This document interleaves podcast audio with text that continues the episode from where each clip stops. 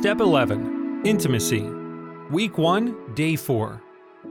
Worship in Spirit and Truth.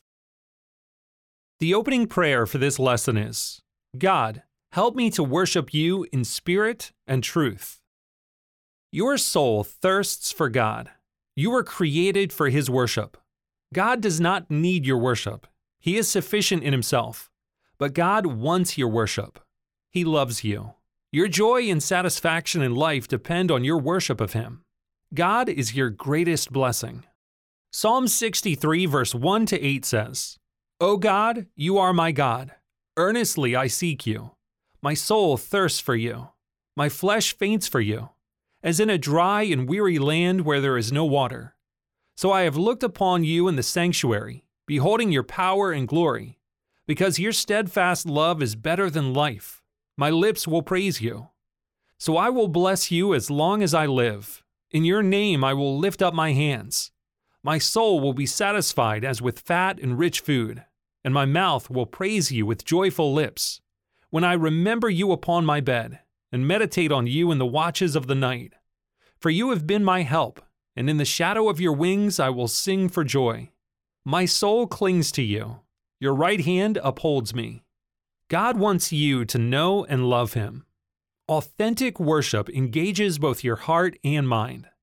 God desires worship that is both heartfelt and consistent with God's nature and will. It comes from the soul through the Holy Spirit who delights in God's glory. God wants you to know Him deeply and delight in His will. In John 4, verse 23 to 24, Jesus said, but the hour is coming, and is now here, when the true worshippers will worship the Father in spirit and truth. For the Father is seeking such people to worship him. God is spirit, and those who worship him must worship in spirit and truth. Take time to answer this question now.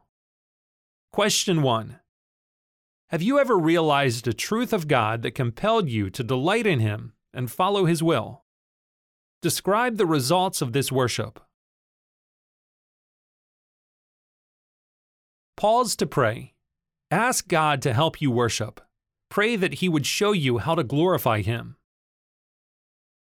You have learned that you are created to worship God. It is important to worship according to what the Bible reveals about God and His will. The Bible describes many ways to worship God, but one of the simplest forms of worship is to practice praise. Praise is something that we all do. It is a natural response to something we recognize as good. For example, we may notice a beautiful child and say, She is lovely. Or at a canyon's edge, we may exclaim, The view is awesome. Praise is a crescendo of the delight we find in something. Crescendo is defined as the climactic point or moment in a gradual increase, peak. When Jesus explained to his followers how we should pray, praise was the first thing that he modeled.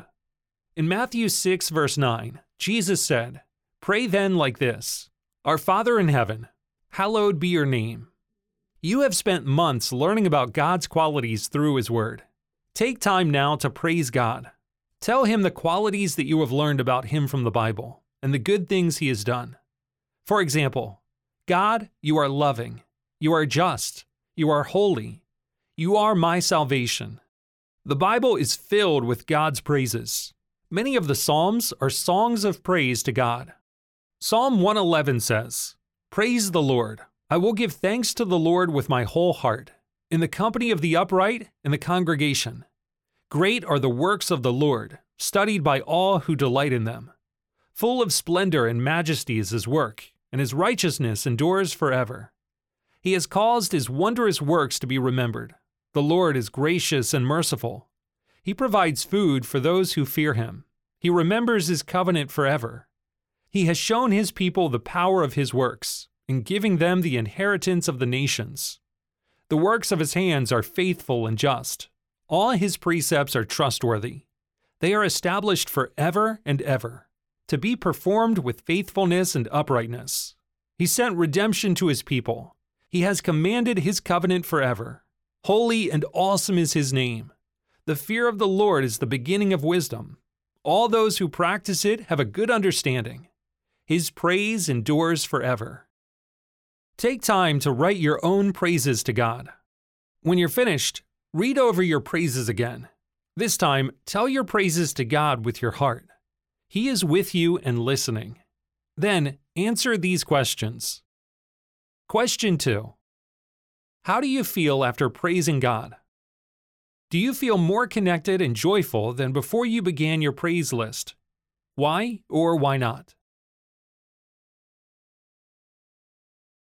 Question 3 When you read your praises a second time, did it have a different effect on you than when you wrote them? How so?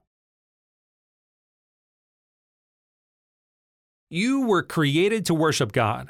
When you glorify Him in truth and spirit, you are the type of worshiper He is seeking. He wants you to know Him and to bless you with His goodness. God loves you. Psalm 63, verse 4 to 5 says, I will bless you as long as I live. In your name I will lift up my hands. My soul will be satisfied as with fat and rich food, and my mouth will praise you with joyful lips.